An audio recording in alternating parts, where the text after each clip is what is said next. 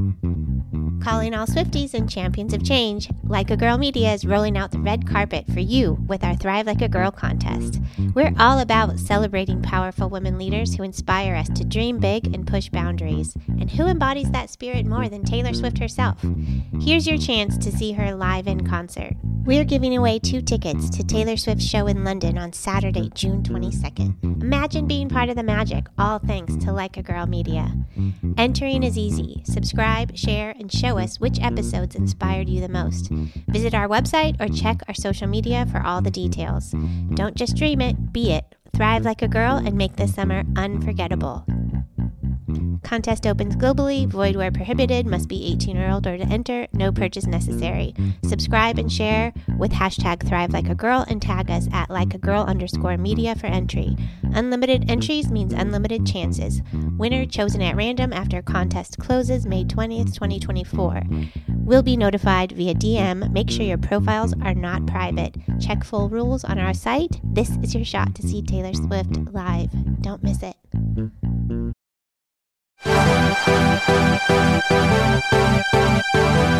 Welcome to the HIT Like a Girl podcast. You're watching HITea with Grace. I'm super excited today to spill the tea on HIT with Effie Parks. She is founder of the Once Upon a Gene podcast and community for rare disease patients and caregivers. Welcome, Effie. Good morning, Grace. I'm so excited to be here. Thanks for inviting me. I'm so excited to have you. You know, you're one of my favorite people in the whole industry. And you know, I'm not even exaggerating when I say that. I was like, yay, just another excuse to hang out. Let's do a podcast. Always sounds good to me. So tell us all a little bit about yourself um, and your neck of the healthcare ecosphere. Sure. Uh, so I live in Seattle, Washington with my husband and my two kiddos. My five year old son, Ford, was born with a rare disease, something called CTNNB1. Uh, when he was diagnosed, he was one in 30 in the world. We now have identified almost 300 patients worldwide. So, with access to genetic testing, it's definitely growing in numbers, which is great. Um, but yeah, an introduction to motherhood uh, like that was something I never expected. It was traumatic, it was isolating, it was like the world kind of collapsed you know? It was it was a big shock and it became just you know as time went on as i saw the gaps between my kid and my friends kids and my family's kids the isolation just really grew um, which is something that's so commonplace in the world of rare diseases. Uh, so at some point you know i just i almost didn't recognize myself anymore. Yeah. I'm i'm a happy person. I'm a fun person. I like to look at things uh, with the glass half full. And i just wasn't feeling like that anymore. And i knew i had to do something about it. So you spend a lot of time in the car as as a parent taking your kid to the doctor oh you and i multiple times a week. very well. Yeah, yeah i can't imagine. Yeah. Mm-hmm. yeah. And i found I just searched for everything I could disability, rare disease, diagnosis, and I found about five podcasts. And they became a lifeline to me and they dried up quick, you know? After a couple weeks, they were gone. And I just knew I had to be a part of that conversation and I had to reach other parents that resonated more with me and find my people because I just really didn't like how I felt and I didn't like where things were going. Mm-hmm. Yeah, that's amazing. Um, like, what have you found to be the largest benefit to folks in the rare disease community having that regular podcast and that community where they can connect? Do you feel like it's it's the connection they have with each other, the strength they get from vulnerability and community? You know, what do you find to be the kind of the biggest benefit to those folks? All of everything that you just mentioned. Yeah. Uh, but number one, the thing I'm hitting so hard on is the isolation factor. Mm-hmm. I mean, mm-hmm. nobody understands what your day to day is like. Nobody, nobody gets it. You can't relate to anyone. Um, and you're also dealing with the sadness and the grief and the worry on top of it all. And when you can find someone else who gets your day to day, who understands this new jargon that you're using without mm-hmm. having to explain it and without having to emotionally unload, it is everything. Yeah. You know, it's being seen for the first time in a completely unknown land. And yeah. that's huge. When somebody can come come and see who you are and see what you're doing and just know how your day to day is without any questions, like that's when you can kind of take a breath, come up, relax your shoulders, and figure out what you're going to do. Yeah. And it always seems like, I think, you know, in the industry, in the digital health industry in particular, it seems that there's, you know, a ton of emphasis on the patient voice lately and getting that patient voice, but the rare disease voice is often left out. You know, what is how does that make you feel? You know, what do you what benefit do you think having that rare disease community's voice might have to, you know, innovations that are happening in the industry right now? if you're not tapping into rare disease, like what are you even doing? I yeah. mean, over 7,000 rare diseases. One in 10 people actually have a rare disease. Wow. Like, sure, we might be N of one spread out all over the place, but like someone you know has a rare disease. Like, mm-hmm. we're everywhere. It's not as rare as the word. Like, some people don't even want to call it rare disease anymore because mm-hmm. it kind of sets us apart even more so. Um, yeah so you know maybe that maybe that language will change because it is something else that makes people go ooh you know maybe there isn't enough money in that or maybe there isn't enough science in that when actually like it's it's booming in so many yeah. areas you know like science is moving at an insane rate and the internet and just the ability to connect with people all over the world and share these stories and share these uh, you know list of symptoms and all the things like it's incredible yeah and you can't not pay attention to it yeah what do you think that people could do to to amplify that message and to to kind of find out more about it do you feel like there's this kind of social swell just waiting to happen right now I mean, I definitely see it happening, especially since COVID when everything became digital, right? Mm-hmm. Uh, it really brought so many things together and it broke down a lot of barriers, like even just with, you know, being able to not have to take my kid to the doctor every day and pack up all of his equipment and all of that stuff like mm-hmm. certain things that maybe you could keep home. Joining clinical trials that you oh, used yeah. to have to like maybe quit your job for fly across the country for break up your family for like restrictions on a lot of things like that have lessened and they should because yeah. it's too rigid and especially if you want to include the rare community like there has there has to be another way. That's true. And even the rare community knowing about clinical trials in the past, you know, maybe an academic, you know, institution put it out in a newspaper or something in the local area. And, and now all of a sudden it's, it's on social and they're you know, being more targeted on these communities. And so even the access to even knowing what's out there is also probably increasing because of social. Totally. And things like podcasts and other media mediums like families like me are talking, you know, uh, super motivated parents who are the ones making the advocacy groups and helping to push forward science, who are also just parents. Like they're mm-hmm. doing all of this stuff and they're talking about it. It's not like just this being in the sky that might be hopefully taking care of something for you. Like they are in the trenches. They are the parents and the families of the parents, like doing all of this work. They're teaching themselves the science. And like it's amazing and it's so inspiring and i think when you can actually connect their face their voice and hear their story and not just maybe see an article about it but realize mm-hmm. it's your neighbor yeah i mean it can do so much by just people talking about it and it being more visible like on social media like you said Mm-hmm. Yeah, I'm wondering, like, what are better ways that digital health could even include the patient voice, the rare community voice. And, you know, you mentioned clinical trials. That's huge, obviously, including that experience and being a part of those. Um, what do you what do you think about drug development or, you know, create, you know, having that patient voice and that rare voice included in other types of, of innovations? Well, like you said, I mean, that's something that's definitely a buzz right now, right? Like it's trending, yeah. which is which is awesome. Yeah. Mm-hmm. Um, and I think that most doctors and clinicians and researchers are absolutely on board with that too. You know, mm-hmm. like it's not like the silos of everything is really helping anyone, you know? Yeah. Mm-hmm. I mean, it's just not.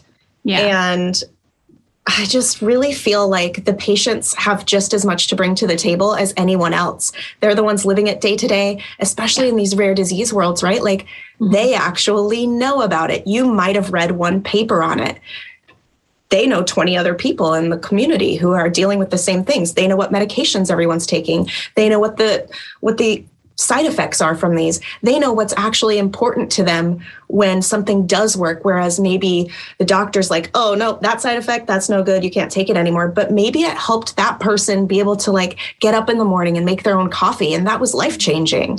Yeah. But maybe it causes headaches. Like, what if they don't care about that? They just mm-hmm. got to be independent and do something for themselves. And I think when patients get to say those things like, hey, this matters to me, this matters to my day to day, then the conversation can start. Yeah. Absolutely. A thousand percent. I think you're right. You know, that's when the conversations can really start. And, you know, uh, what, should what should companies that are thinking about including the rare disease voice what should they do to to compensate these patients you know i think a lot of the times patients it, perspectives are expected to be doled out for free you know in many ways and you know i'm wondering you know what what are things that they need to keep in mind if they're they're hoping to include that rare patient voice you know I, there's a lot of there's a lot of friction in that topic of whether patients and advocacy groups should be compensated for their time which yeah. i feel like absolutely especially if they're adding value to something um, you know in a professional setting i do think as a patient as like a parent me mm-hmm. personally mm-hmm. like if if an amazing company like global genes wants me to share something, I'm not going to not do it because I'm not getting paid because it yes, means so much true. to me. Mm-hmm. And it, you know, it's going to help maybe one parent or whatever it is. Like, I'm not so necessarily like tied up in the matter of like, I want to be compensated to mm. be an advocate, yeah. but I understand that. And I understand that these patients and their voices should not be used and they shouldn't just be included to check a box Mm. Um, and that they absolutely are part of the team and they should be compensated.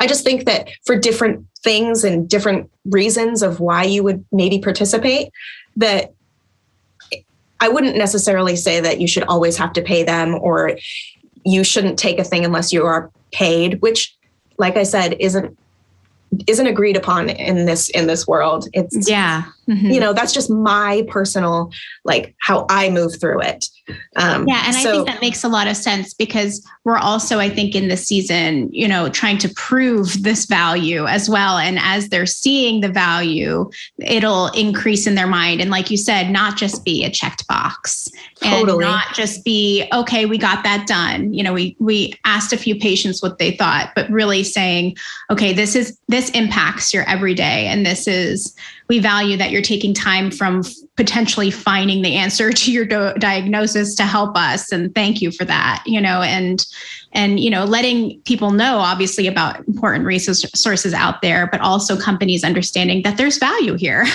There is there's value here. Should they be paid? Yes. Yeah. Uh, can you also come at it as a form of service? Yes. Mm, yeah. And I don't think that you're muddying the waters by doing that and taking taking that um, taking that away from the advocacy voice or the patient voice, as long as your intention is is correct. Yeah. Right? I totally agree with you on that. I really agree with you. So tell us a little bit about, you know, some of the topics that you've been covering lately on the podcast. Oh my God, Grace. Okay. So I have, you know, I started this knowing zero about healthcare, about rare disease. I never went to the doctor in my life. So when I started this podcast, I did it to learn. I did it to make sure that the next parents exposure to this wasn't as rocky as mine was. Uh, so I literally everything I ever have a problem with, I'm like, I gotta get a guest on that. Everything I have have people message me about, I get a I get someone on it. So like I cover things from just patient stories. Uh, mm-hmm. We cover things about grief. We cover things about what's best to pack in your hospital bag when your kid's inpatient for a long oh, time. So true. Yeah. Yeah. We talk about mental health, emotional well being, self care. Uh, we talk about, I mean, there's just so much to our day to day. We talk about friendships. We talk mm-hmm. about inclusion. We talk about disability in general. Like, this is a world that my generation wasn't really exposed to yet, still. Like, yeah. I didn't go to school with kids who had disabilities, they were walked in the halls when we were in class. Uh, I didn't grow up with anyone like my son. So, sure, I'm a regular human being who has manners and I care and I'm empathetic, but like, I don't know. I don't yeah. know what anyone who has been going through and what they've been dealing with because quite frankly, disability was something that was kind of hush hush and kind of hidden. And if I'm going to bring up like the most amazing kid, like I have to make sure that it wasn't like that. So I have to be a part of mm-hmm. changing that. And parents like me are just constantly learning and we're learning from each other and we're learning from the disability community. Mm-hmm. Because like things have got to change. Like it needs a rebranding. It's 2021 and like mm-hmm. adults still like are so uncomfortable around a 5-year-old in a wheelchair sometimes. It's just Yeah. There's no reason for it. And you know they're the same as you. It's just they're but in many ways there's the struggles they have are make them stronger than you. So maybe you know maybe instead of rare disease it should be stronger than you disease patient person because of all you know all their they have to go through. But it's not it's not a disability their their their difficulties are in many ways something that's making them stronger than any of us you know and it's yeah. just incredible. Mm-hmm. Yeah. I think I got like veered off from your question, but yeah, I mean, mm-hmm. uh, we talk about advocacy groups a lot. Like parents who get these diagnoses are like, oh my gosh, there's only 30 other patients. What do I do? So, you know, we have topics on how to make your advocacy group, how to like get a board, how to fundraise, how to find researchers who want to study your gene, like we're doing everything over at Once Upon a Gene. Like it sounds like it. Wow, that's amazing. Well, there's so many parents who are just like they blow my mind every day. I'm like, I'm so I'm sorry, but I'm so glad you have a rare disease kid because we need your brain. Yeah. Incredible. And I can't imagine just that moment when, you know, similar to what you had when they figured out what this is and that it was a rare disease and oh my God, I'm alone in this. And then looking you up and finding you and you being to them exactly what you needed, which is just Dude. so powerful. It's amazing. I mean, one of those podcasts, I always have to shout them out. It that I found when I was like in the trenches and when I was just horribly sad uh, was a podcast called The Two Disabled Dudes it uh that is a great name. I they're literally the best. Everyone go follow and subscribe. They're two dudes uh who both have friedreich's ataxia and their podcast is fun and beautiful and smart and witty and they just give each other crap the whole time. And you know they're the patients. They're not parents raising a kid but like i mm-hmm. found connection for the very first time yeah. through their podcast and like they brought like light and hope and like made me stop being so scared that my son is disabled and his life is going to be ruined because I was listening to these two guys who are just the most amazing people I've ever known. And that is when I was like, oh my gosh, like you don't have to be the same as me to understand me. Like, mm. you don't hmm. have to have, you don't have to be a mom of a kid with a rare disease. Like, mm-hmm. that's what's beautiful about the rare disease community is that they just all get it. And there are people like them who are out there, you know, talking about living beyond your circumstances. And it was just like the light that I needed at that time. And they're now very good friends of mine. But like back then, when I'm like crying and washing the dishes and listening to these guys, like I couldn't imagine that it was going to be the thing that pulled me out and then that I was going to be able to talk to them every day. Mm. Um, and that's what I wanted to do. I wanted to make a podcast that was contributing to that, to finding that mom in the car who mm-hmm. doesn't want to go inside because you know, she just got horrible news or she's just depressed in general over mm-hmm. everything that's going on. Because like the sooner you can find people who who get it, the sooner you can do something about it, the sooner you can find hope, the sooner you can go raise money for your kid or mm-hmm. go change laws or do whatever is by finally hearing someone else, right? And feeling seen. Yeah, it's so powerful just that community and the light at the end of the tunnel that that community can bring.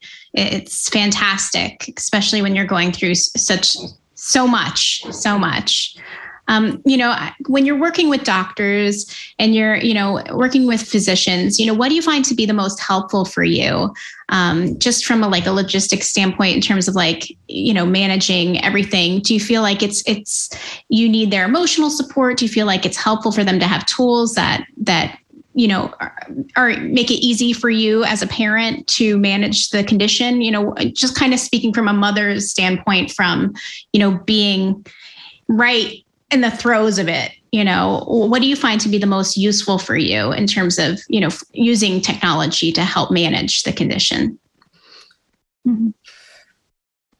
it is pretty broken yeah. honestly it's not really that helpful other parents are the most helpful because they arm you with what questions to ask and what not to leave without um, you know, like our medical records aren't shared, like the legwork that I have to do to get one doctor to look at something else that Ford just did. Mm-hmm. Um, the the disconnect in just communication along our healthcare stuff is just I had no idea that this doctor wouldn't talk to this doctor and that wow. they just wouldn't have all of his records. Like that stuff is true and it's horrible. And it makes parents I mean, they're they're drowning, and yeah. they don't know they don't know what questions to ask. And doctors have a limited time right to be able to be with your with each patient. They're busy. And i wouldn't say that anything is really that helpful because it's broken. I think one thing that should be provided that would be extra helpful to every parent mm-hmm. like myself is just automatically getting enrolled in something like palliative care like mm. that is when the doctors will talk to each other, right? And that you'll have an advocate for you, making sure that the decisions that you're making are the ones you actually want to make. Mm. And they kind of help coordinate that care, but you have to get that approved. You have to get that paid for. Uh, mm-hmm. Not everybody knows it exists. Sometimes, yeah. what is palliative care? What is that? It's basically a nice, fuzzy, warm blanket that helps guide you through all of your medical appointments and really takes into account like what's best for your family. Like, is mm-hmm. it best mm. for your family that your kid has this procedure or this procedure right now? Or, I mean, so many things. They help you deal with the scheduling and they help the doctors communicate and they make sure all of that is just in one nice little package and they really help they really help carry the entire team um, which is something that you need especially since most of us aren't exposed to the medical world mm-hmm. and mm-hmm. we're dealing with a sick kid and yeah. we're trying to find cures and we're trying to raise money and we're trying to be normal and i want to watch a netflix show like there's mm-hmm. so much that goes into it and there's not a lot of there's not a lot of tech that is really working right now yeah um, to make to make your doctor's appointments easier to make mm-hmm. any of that easier so i wish that i could say oh this is so amazing but like yeah. nothing has been amazing it it's sounds like hard. it's just disjointed hard nothing's explained well. The palliative care kind of brings some of it together to help you coordinate it all, but it's it's not tech savvy. It's just people and helpful information savvy. Yeah. I mean, even just, you know, Ford has had a chronic lung infection mm-hmm. and his pulmonologist needed to see a scan that we had when we were out of town in a different state. And like, why can't you just get that? I had to call the administration. I had to sign a bunch of papers. I had to send a fax. They then emailed me, or not emailed me, mailed me a CD that I then had to drive an hour to my doctor to have. Like, couldn't the doctor just get that information? You have my HIPAA thing signed. Like, also, can we get it electronically? Like, why are we mailing a CD and then having me drive it to the doctor's office? Like, that's real life. That's what we're doing. Wow. And the fact that like all of our medical records just aren't digitized in one place where they can be seen by all of Ford's doctors and clinicians is really mind blowing that that isn't something that's commonplace yet. Yeah. That is absolutely terrible and incredible. It's incredible.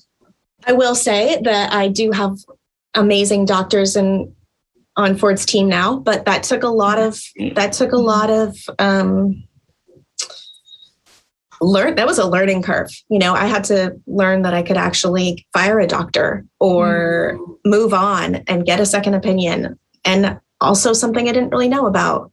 Also something that I didn't think was respectful.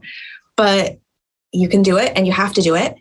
And hopefully you are able to find a team that really does care about your kid and that reads a chart before you come into their appointment and maybe does a little search on their own about CTNNB1. It's not like they're going to have to dig deep. There's not a yeah. lot of info on mm-hmm. it. Mm-hmm. But it means so much to me when I go into an appointment and a doctor looked it up. Like mm. that means a lot to me. You when, would think that would be the at least what would happen. They would have at least looked it up and you wouldn't have to teach them in the first Ugh. No, I would say that happened maybe like 30% of the time. Wow. Yeah. Were there um, any resources that helped you find doctors? You know, I know your your community is a fantastic fantastic resource for people to connect other people with great doctors, but for you, you know, how how did you find these doctors? I'm really lucky. I live in Seattle. We have a children's hospital. Uh, you know, mm-hmm. like that's it. I got lucky. Yeah. Uh, there are like Facebook groups that you can find in all of your areas, I'm pretty sure, where you can find parents like me. And those parents are talking, right? And hopefully you find the good ones uh, that don't have that negative Facebook tone or aren't just people yammering on about things, but parents who are like, this place is great, this doctor's great, this speech therapist is great. So you get referrals from just like your local networks of parents. Um, but yeah, I mean, I have a giant, beautiful children's hospital that gives me a lot of options. Yeah, that is beautiful. And it's true that it's a blessing to be in a you know a large city like that with a children's hospital. And you wonder what what do people in rural communities do? What do they do when this happens? You know when they find out they have a rare disease or their child has a rare disease do they move? Do they just yeah. rely on telehealth? Some of you them know? move. Uh, lots of them move. Depending on the needs of your kiddo you have to be by a bigger hospital. Or you know it, it totally depends. Hopefully, you're able to move, right? Um, there are a lot of services in like a lot of the areas that I know are pretty rural where like my CTNNB1 families are. Um, I wouldn't necessarily say maybe they have the best care. I don't know, mm-hmm. but they are getting at least what they need service wise with like therapies. Okay. Um, and I just hope they're getting what they need. But yeah, like that's another problem, right? Yeah. What would be nice too is like if doctors could pass over like state lines with their licenses, right? Like oh, I wish yeah. my friend Tara's kid could see our neurologist. Like, mm-hmm. why can't she? Like, I wish that stuff wasn't a barrier where they could treat patients, especially when there's 30 of them. Yeah. Maybe one's in, you know, South Dakota. Like, what? And make why can't they have course. an appointment with you instead of flying to Seattle?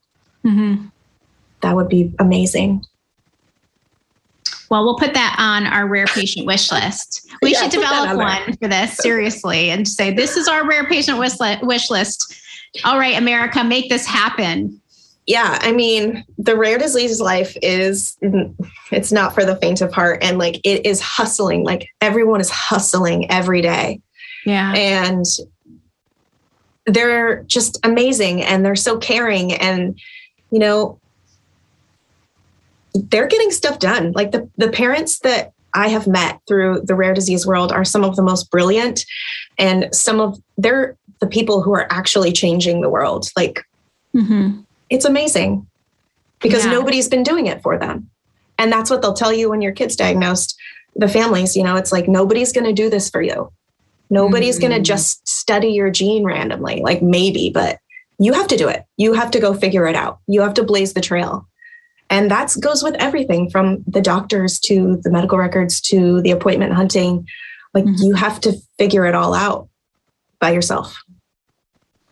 It's incredible. You know, with this just incredible feat that you have to to to work through day to day just for some level of normalcy you know what are things that you do to keep peace for yourself um, you know you were kind of talking about some of the mental health topics that you've talked through like you know what are some things that really help with that so the podcast has actually been something that really breathes in a lot of energy for me, mm-hmm. uh, especially just meeting these people who like make my cheeks hurt because they're so amazing. And that's been one thing of coping for me. Um, another really just silly thing I do that has had some of the largest impact on me is I have this big, huge magnet like chalkboard on my fridge. And my sister told me to do this. I drew four oxygen tanks and she told me to put in each oxygen tank what I had to do every single day, no matter what. Mm. Um, so I put in breathing. I had to learn how to breathe because I recognized I had anxiety for the first time. Uh, put I put in eat something healthy. I drew pictures, so it's really pretty. Yeah. Um, drink water and go outside. And those are four things that, like, no matter what, Effie has to do, or it's not it's not great. I'm not going to get a lot done. I'm not going to feel good. I'm not going to have enough energy. Like those are just things for me that mm-hmm. really make a difference and that are a habit that I created years ago that made a huge difference. Made a huge difference. And something about self-care is I mean, it's the narrative on self care also needs to change, especially for parents like us. Like, mm-hmm. one of my favorite therapists, her name's Rose Reef, she always talks about how self care is boring. It's not pretty, it's not glossy, it's not fancy. It's the little tiny things that you make a habit of doing every single day, no matter what and she she correlates it to the toothbrush test like you would never leave your house without brushing your teeth. Like if your yeah. kids are being annoying and you're lost a shoe and you're doing all that, like you're still going to brush your teeth before you leave. Because if you don't, the ramifications of that are really going to suck. Yeah. And that's what self care is, right? So finding those I know people like, think self care is like go to the spa, get your nails done, you know? Yeah. Sleep 12 to 14 hours, whatever. Yeah. right. It's it's drinking water. yeah. It's drinking water. Body. It's finding yeah. the little mm-hmm. things that like make a big impact over time. It's maybe it's wearing a bright, beautiful lipstick because every time you catch yourself in the mirror, you're like, oh my God, I love that. Like that is something that fills you up, right? Yeah. And it might sound so little, but like it's really not. It's really not, especially when you're dredging through some really tough stuff. Um, so I do that. That's like my thing that I like swear by. Mm-hmm. My four oxygen tanks are full every single day, and those ones really mean a lot to me.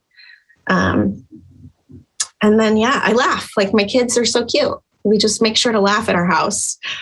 Um, Ford has the best laugh in the world. If you ever listen to my podcast, the episode ends with his laughter, and like mm-hmm. you can't not snap out of whatever's happening when you laugh.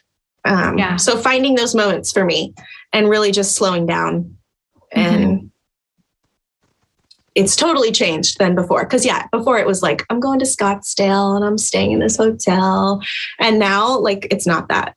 Yeah. Yeah. Although I would do that for sure. All for right, sure. Let's, let's, do that. That'll be our next plan. We'll do it. Oh, let's meet in Scottsdale. I love it. I love it. My we actually have offices in Scottsdale. Oh my! So it would be perfect. God, I will meet. It's like one of my favorite cities. I'll go. I'll meet you. Uh, I love it. That would be fantastic. So I am just so grateful to have had you on today. Effie, you are a bright light in this world. And I'm so grateful for all the work you're doing in the rare disease community to bring people together, inspire, have that light at the end of the tunnel. And I know, you know, you're not doing it alone. You're working together with amazing people um, to do this. And thank you so much. How can our listeners find you online? Mm, thank you so much, Grace. All of that right back at you. Uh, you can find me everywhere. Uh, effieparks.com. The podcast is called Once Upon a Gene. You can download it anywhere. I'm on Twitter, LinkedIn, Instagram, Facebook, everywhere. You can email me anytime, especially if you have a friend or a family member or whatever who might be entering this world. Like, please send them my way. Don't hesitate. Thank you so much, Effie. And thank you for listening. Um, this is HIT Like a Girl podcast.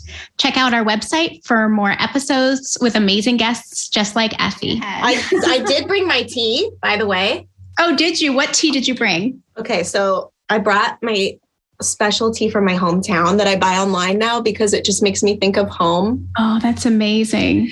It's not even my favorite tea because mm-hmm. it's a little too licoricey for me, but I still buy it because it's my hometown. Oh, I love it. I love it. I know I'm drinking some chamomile lavender oh, today. and it has like a little steep uh, I guess I don't know what you call it, colander or something, so that the tea doesn't get in your mouth, obviously. But yeah, a little steeper thing. Yeah, steeper. Uh-huh. Yeah, it's a steeper. Like a built-in. That's a really cute cup. Thank you. I like your cup too. Once Thanks. upon a gene, I need one of those. Uh, and there's a backside. I'll send oh, you one. That is, oh, that is so good. great cup, and you can just put your whole hand in there. So when you need your coffee, like you don't, you just drink it. That's awesome. I'll send you one. Cheers to that.